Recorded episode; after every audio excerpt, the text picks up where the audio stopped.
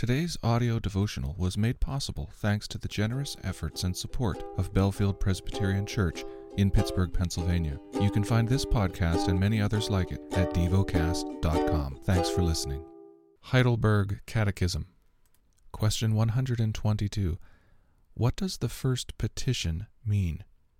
Hallowed be your name means help us to truly know you, to honor, glorify, and praise you for all your works and for all that shines forth from them, your almighty power, wisdom, kindness, justice, mercy, and truth. And it means, help us to direct all our living, what we think, say, and do, so that your name will never be blasphemed because of us, but always honored and praised. The lesson is from the book of 2 Corinthians. 2 Corinthians chapter 3. Are we beginning to commend ourselves again, or do we need, as some do, letters of recommendation to you or from you? You yourselves are our letter of recommendation, written on our hearts to be known and read by all. And you show that you are a letter from Christ delivered by us, written not with ink, but with the Spirit of the living God, not on tablets of stone, but on tablets of human hearts.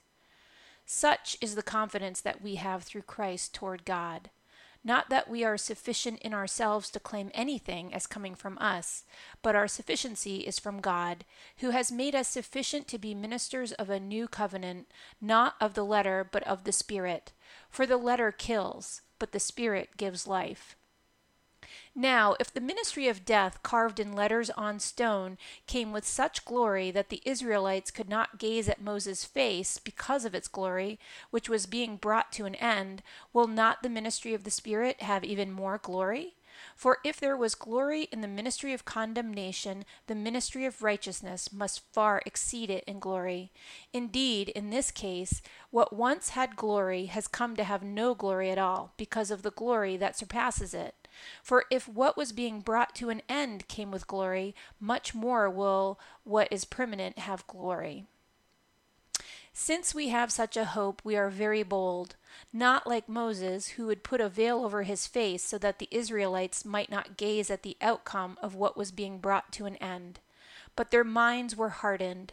For to this day, when they read the Old Covenant, that same veil remains unlifted because only through Christ is it taken away.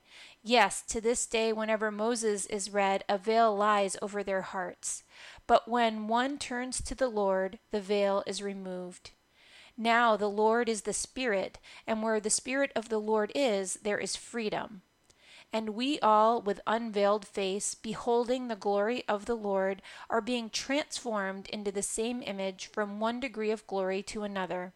For this comes from the Lord, who is the Spirit. Meditate and dwell on what you're paying attention to in God's Word. How has it connected with your heart or mind?